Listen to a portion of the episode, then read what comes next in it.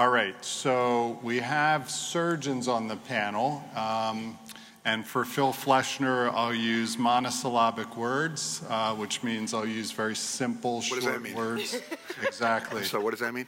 And so this is going to be a lively discussion, I have a feeling already, but we do work closely with our surgical colleagues. So let's get started. 37 year old with a 12 centimeter ileal stricture now develops a 4 by 5 centimeter abscess above the stricture. How do you manage this? Is there a role for medical therapy or is it a time for surgery?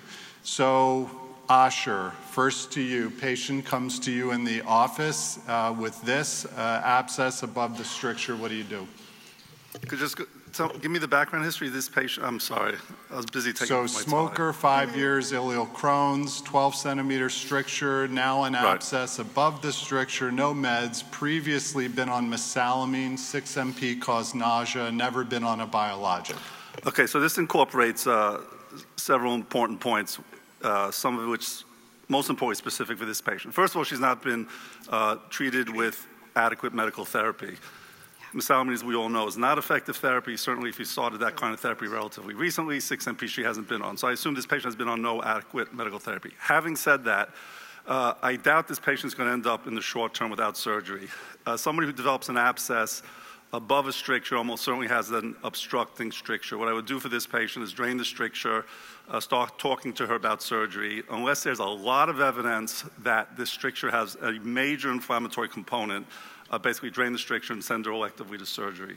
And I think we'll probably get into more discussions about uh, inflammatory strictures, uh, stenotic strictures, and how to distinguish them. All right, so Scott, you're hearing that Asher's saying drain the abscess is probably going to need surgery. I guess my question for you as a surgeon, if you were to see this patient, what and how do you drain the abscess? Is that important? And if you drain the abscess, is this somebody you automatically go to surgery or do you send them back to Asher?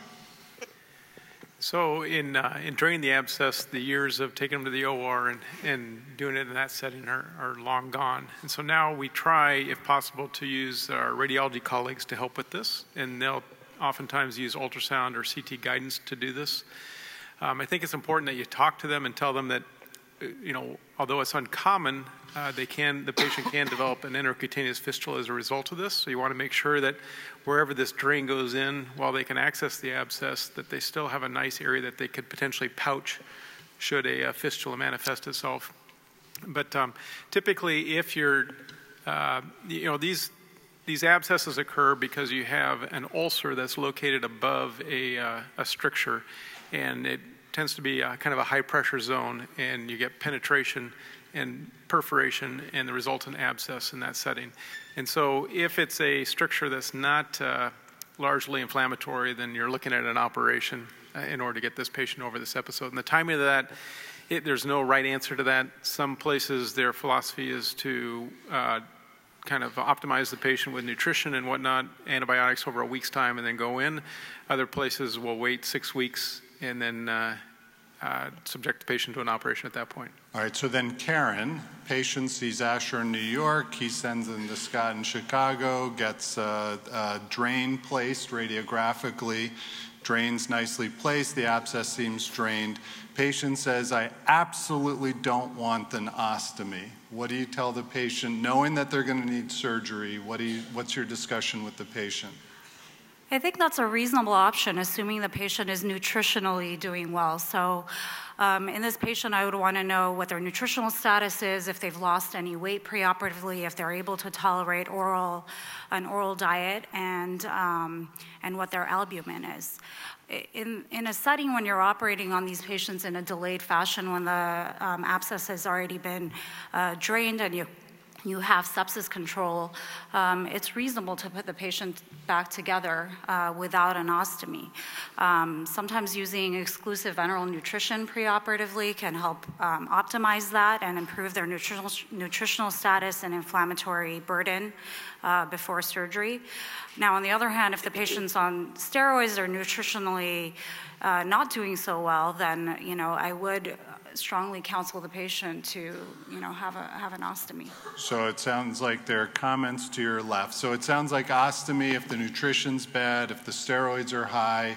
Um, Mina, we'll let you go first, then Phil. Okay, I, I just want to jump backwards a, a couple of comments and say that this is a woman who, as I think Asher pointed out, hasn't really been treated as aggressively or treated at all. Um, and now she's walking into a whole new bunch of things. Uh, we've got to start medical therapy, you've got to have maybe IR drainage, you might need to have surgery. I just want to remind everyone to please get your surgeons involved early and, and, um, and have them meet with the patient because nobody likes that first meeting to be on the way to the OR because this abscess is now, you know, it's undrainable or the stricture has gotten worse. Even if she doesn't end up at surgery, it's good for her to have that uh, that conversation with the surgeons early and for the surgeons to know her um, because she's somebody who may have to have surgery down the road anyways. And we should be involving our surgical teams sooner, I think, in these patients. So I think that's a common theme at this meeting and certainly what I appreciate working with the surgeons is we work as a team, the surgeon should get involved earlier. So Phil, comments? If I can just expand on Karen's point about the stoma, I think it's very unlikely the patient's going to need a stoma, but quite frankly, as a surgeon, if a patient comes to me and says, I absolutely do not want a stoma, I'm going to tell that patient to go see another surgeon because that's an intraoperative decision that I have to make for that patient because sometimes the operative field, although it's unlikely in this patient that she's going to need one, you, we as surgeons cannot have our hands handcuffed literally in terms of what we can or cannot do because obviously we're doing this for the right thing for the patient. The only thing I would add is that if I understand Asher's point, I, I hope you're not going to give the medication now. You're not going to start giving the patient a biologic now before surgery to try to, quote, optimize the patient and reduce the amount of the resection, are you? So, Asher, you're going to try to downstage this disease with a biologic? No, no, absolutely not. The point I was just making is, as an aside, the patient hasn't been medically treated leading up to this. And in terms to, to speak to Phil's point, as a gastroenterologist, I, eh, our IBD surgeons at Sinai are among the best. I don't think there's anyone better. There are people as good in all due respect, no one better. They know all about this ostomy, uh, insistence on an ostomy. Some of our superb uh, non-IBD surgeons who have great outcomes, they want to, to them, it's a feather in their cap that they could do this operation and not have the patient go home with an ostomy.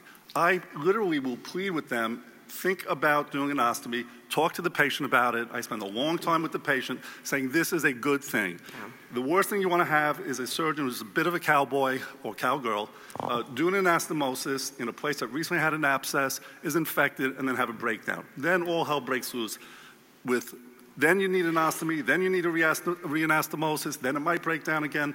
So I think it's essential, besides the surgeon, that we speak to the patient that this is an important feature. And, and sometimes these patients will go to the surgeon, come back to you, the physician, and say, I don't want to have an ostomy, I can't have an ostomy. And yeah, we have to have that conversation because they need to be able to go back to the surgeons with a, a greater understanding and acceptance of what might actually be the best option for them. So this is perfect. You've all hit on the take-home points, except nobody said smoking cessation. Maybe oh. that was just so obvious. Um, but draining the abscess, and I think Scott said and is correct that this, this is a different abscess in that it's a penetrating ulcer above a high pressure stricture. Patient's going to need surgery. The panel completely agreed. Abscess drainage is the first management. And then as Karen and Phil got into, I think the ostomy decision, one is sometimes a game time or intraoperative decision. We as gastroenterologists need to prepare them. And I think, Asher, I completely agree with you. You don't want somebody having an anastomosis that fails. That is worse than anything. And we've seen that with their J pouches. We've seen that with the, the anastomoses. So um, good discussion. Let's move on to the second case. So this is a 30-year-old with one year of 30 centimeters of active TI disease and anal rectal ulcers, now with an enterovesicular fistula. There were some questions that came in on this, so I'm glad that we're uh, talking about this. The medicines, in this case, the patient's been on azathioprine, 2 milligram per kilogram, intermittent budesonide, and the question then is how does the surgeon approach this, and how does the gastroenterologist approach this? So you can see that, um, actually, I have some other images, that this is a patient who looks like they have a fistula between the small bowel and the bladder.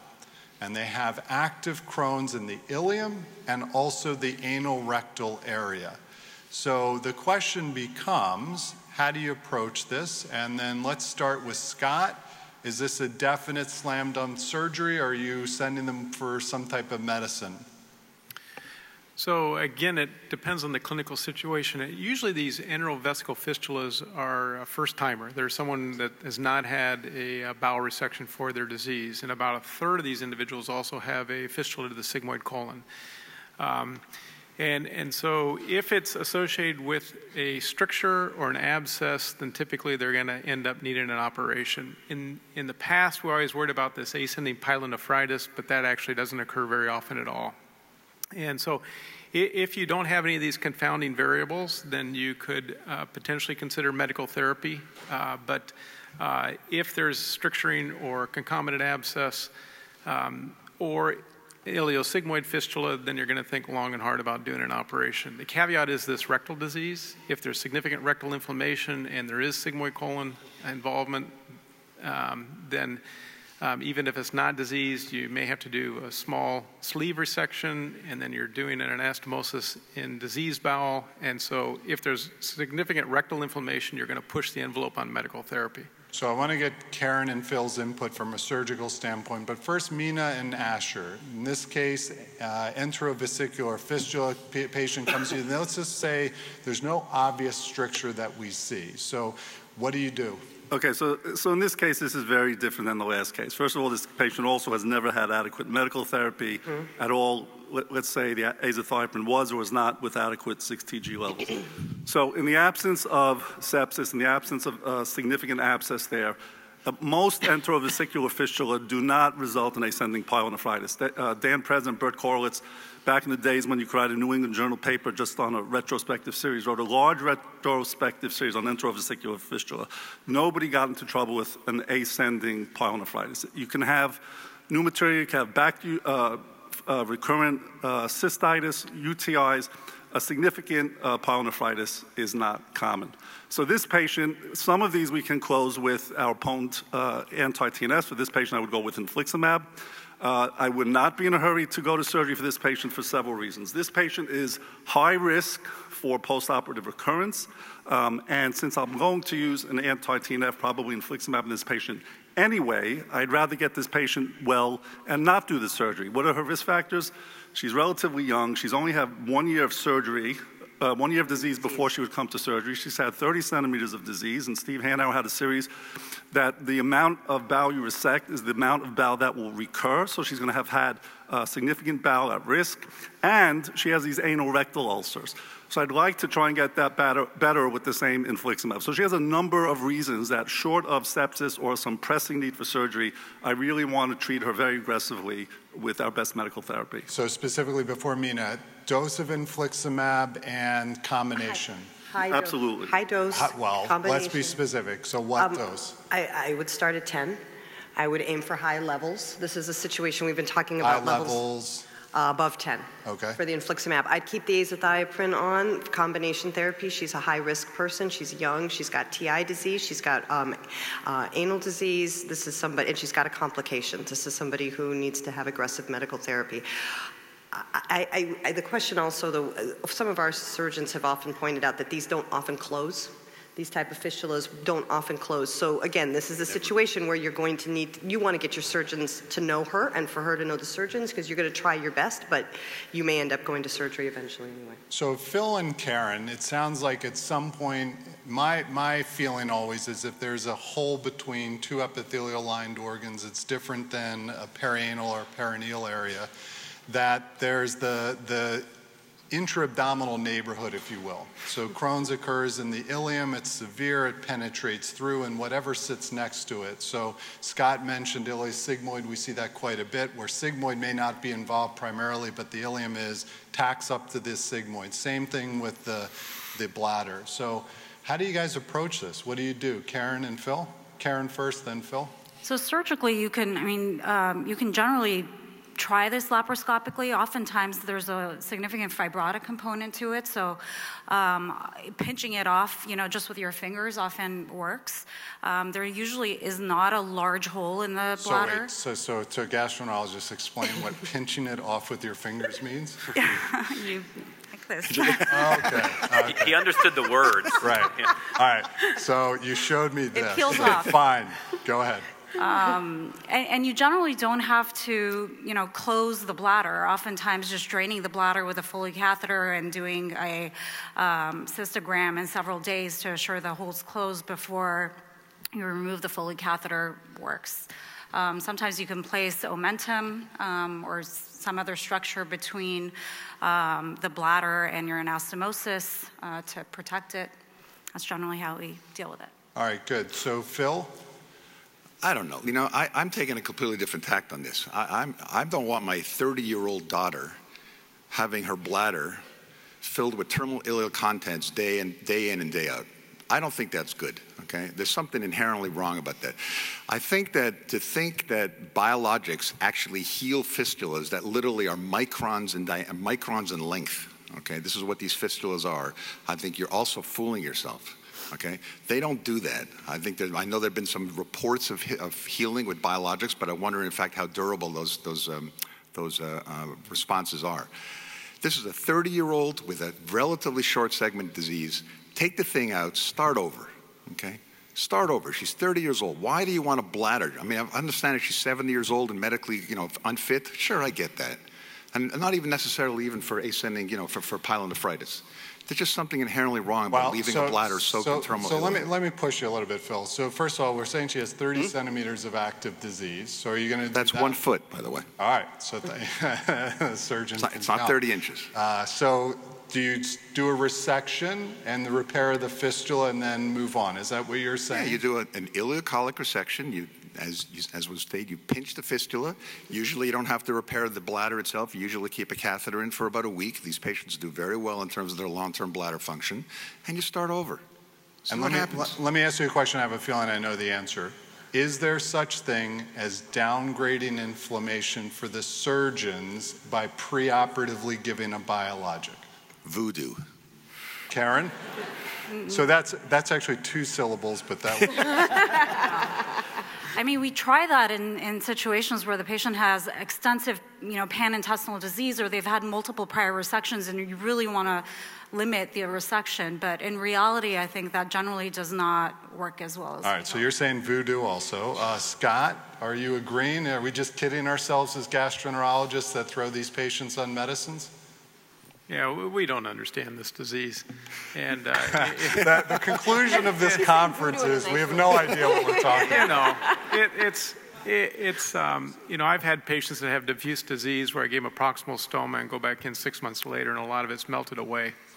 So, it, you know, I, I think there's a component to controlling the inflammation. What, what you have to, to be worried about is in any of these individuals is that you have non-diseased bowel that's secondarily involved in all of this. Mm-hmm and and you don't want to be doing an operation where you have to take out non-diseased bowel. And so we heard earlier uh, that we don't want to wait until a complication has a complication. And so if if this looks like something that's um, you know, it's a long segment, and I, I don't know how well it's going to cool off with your uh, biologics. But um, it, again, it, it, depends on the individual. And if they're looking at uh, a short, long term stoma, then I'm going to be more aggressive with medical therapy. But if it's getting them to a good situation where then I'm just trying to keep them in maintenance, uh, in a disease free state, then I'll be more aggressive with my operative intervention. So here's some take homes, and then I think Corey has a question or two. I think we all agree if there's a stricture above any fistula, it definitely needs surgery. If there's no stricture, um, then the question is, is there truly a fistula? And I completely agree as much as I was pushing Phil that if there's a fistula going to the bladder, if there's a fistula going to the rectum, at some point this is going to require surgery. However, the third bullet point, we see this quite a bit, where the inflamed ileum is pushing against the bladder. There's no true fistula, there's no pneumaturia fecoluria, but there's urinary frequency. Those patients terrify me because I think they will fistula if we don't do something. I do think that aggressive therapy to Mina and Asher's point is reasonable in that area, but it's unlikely to close if there's a fistula. And then I think Corey had a couple questions that we want to get to before we move to the third case. Yeah, so from, from the audience, there were a couple questions about prophylactic use of antibiotics. So, Asher, you know, let's not take the extreme here that the patient's incredibly symptomatic, but somebody who's either asymptomatic or minimally symptomatic, but you know they have a uh, uh, an enterovesicular fistula. Are you using antibiotics in these cases? If the patient, well, If they're passing some bacteriuria and they're having uh, some cloudy urine from time to time, I don't want them on chronic antibiotics. If they have evidence of real uh, UTIs, I would. But if uh, the writing is on the wall, now I made a case for starting with medical therapy, but again, I, I would make the qualifying statements is that most of those patients I think will probably go to surgery. If I can get that patient better long term, I will. Uh, Phil refers to you know case reports, but there are patients we've all had who really quiet down. The fistula might not heal. You might still see it on the imaging, um, but again, uh, that patient I was driven to medical therapy initially.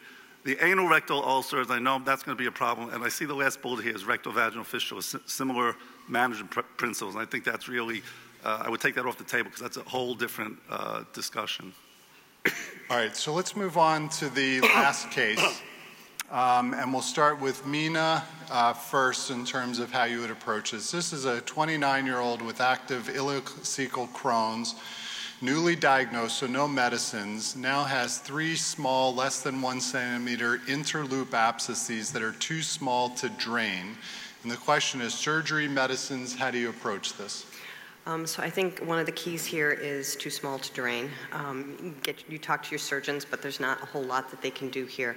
Uh, we see this a lot in patients who are newly admitted to the hospital and they've never been diagnosed with Crohn's, and this is how they get diagnosed with their Crohn's disease. They come in and now they get this diagnosis, and they're typically sent out on antibiotics and with no follow-up or follow up in six months. And then I see them back when now the abscess is huge or they've had some kind of a complication. So yes, you want to start with, you know, antibiotics, but this is somebody that you probably are going to want to be, again, trying to treat medically as aggressively. And so you want to make sure they've got good follow up with a gastroenterologist and that they can be followed and monitored very closely because they're going to need that team approach to their Crohn's disease. So Scott, you heard the first two cases were one was slam dunk, go to surgery because of a stricture. The second was, I think we all agreed, need surgery. What about this? Uh, typically not. I mean, if they have peritonitis, sure. But, um, you know, these abscesses that are less than three centimeters in size, they're not, or you can't reach them. Um, they, uh, you, you, can't drain them. And uh, so they usually will sterilize with parenteral antibiotic therapy. The caution is there was a German study where about 10% actually had yeast in them. So if you're not responding, you might add something uh, against uh, that type of microbial. But uh, these typically will, will sterilize, and uh, unless there's a direct communication with the bowel, you're, you're probably able to, to avoid the operating room. Great. So, Corey, you had a question or a comment? Yeah, there's a question from the audience about timing of re imaging. And Asher, maybe going back to you, you're putting someone on antibiotics. When are you going to re image them to see if this thing's getting better or worse, or you're not? So, a patient like this, who first I want to I want to quote unquote sterilize this area before treating them medically. I'd probably give them two weeks of antibiotics at the very least, make sure any evidence of uh, whatever brought them to me has healed, all their inflammatory markers are down, at least two weeks of antibiotics before starting to treat their uh, medical therapy. And I don't see how many centimeters of disease and what my imperative to start them right away, number one. Number two is I should have made a point actually for case one, two, and three, which Dan Present taught us, and then subsequently there's been very good data. Steroids have no place in here, and steroids will probably make things worse for sure, for, not probably for sure, uh, if there's abscess, and even hot inflammatory disease, phlegmons, they might more likely develop fistula and abscess after that. So steroids are off the table here, even after you sterilize the bowel. Yeah. In this patient, I'd say at least a couple weeks before reimaging. So it sounds like the patient got antibiotics and then had a post-op follow-up. And Karen, you're seeing this now. Uh, sorry, post-antibiotic follow-up. Sounds like the, or looks like the abscess is smaller, or at least there's a response. Is this a time that you say, okay, gastroenterologist, go ahead and do your thing, or are you doing something differently? No, I think that's reasonable. The patients clearly, cl- clearly had a response. You would obviously also follow, follow their clinical response and how they're uh, doing. Um, as surgeons, we love to operate, but I think this is a clinical scenario where uh, it's all GI for now. So, take home message one, we have no idea what they're doing. Take home message two, surgeons love to operate. So, I think we probably knew that already. Um, so we see this, that interloop abscesses occur. Uh, often, my opinion is sometimes these are just from such a significant transmural inflammatory process, they almost get these transmural bacterial um, translocation or a small sinus tract. And it sounds like everybody's agreeing that medical therapy first. Um, Corey, I know you said there were some questions that came up, maybe not relevant to this, but a lot of questions, and maybe you can start with Phil for this one. Yeah, uh, Phil, questions came asking us to go back to rectovaginal fistulas and comment a little bit further because it may not be exactly the same. So first, maybe you, Phil, to comment, and then Mina will go to you about medical therapy. But tell us your approach to these rectovaginal fistulas. Uh, you talking medical or surgical first? Sorry. Surg- uh, well, Phil, you can Well, talk about surgical. The first, the first thing you generally do in these patients is there's a difference between, and I can show you guys later in a diagram, there's a difference between an anovaginal fistula and a rectovaginal fistula. Rectovaginal fistulas literally have no space between them, okay? And that, as opposed to an anovaginal fistula, which has the sphincter. The reason that's important is the longer distance you have, it increases the surgical options and potentially improves the potential for medical therapy to work. So the, almost always these patients, it involves an examination under anesthesia, plus or minus an MRI, potentially the use of a seton to drain any additional abscesses, and then send them off to our GI colleagues for further evaluation at that point. So maybe, Mina, you want to discuss where to go from there. yeah, thanks, Mina. Um, sure. So now you're getting this patient, and you, again, working closely with your surgeons, you're going to want to optimize their medical management. This is somebody who's got complex, uh, complicated disease. They either perirectal, perianal disease. These are the patients that are going to need more aggressive medical therapy. This is not somebody. I, I mean, this is somebody I arguably would probably consider combination therapy. I'm going to want to make sure that. uh, for me personally, I try to do at least therapeutic drug monitoring, maybe even proactive therapeutic drug monitoring, um, with a goal towards, you know, just trying to be as aggressive as possible with treatment. I, I, I should point out, I'm sorry I'm interrupting. I should point out that it's very important at the time of the EUA to examine the rectum because Yeah. the influence of proctitis in this cannot be uh, over, uh, underestimated. One of the questions. So look at the rectum, and then Scott, you had a comment? Yeah, typically these are short fistulas, and so um, and Vic Fazio always taught us not to put setons in these because oftentimes they're very small, and uh, if it's very short, if there's a something going on within the RV septum there with then yeah, we'll, we'll drain all of that. But typically, leaving the setons off the table in this type of thing and going, uh, making sure that any localized sepsis is controlled, but going right to the medical therapy. I, I agree with you on the rectovaginals. If the anovaginals, I think the setons have some importance in terms of because the tracks tend to be longer, potential incidence of, pu- of purulence within it.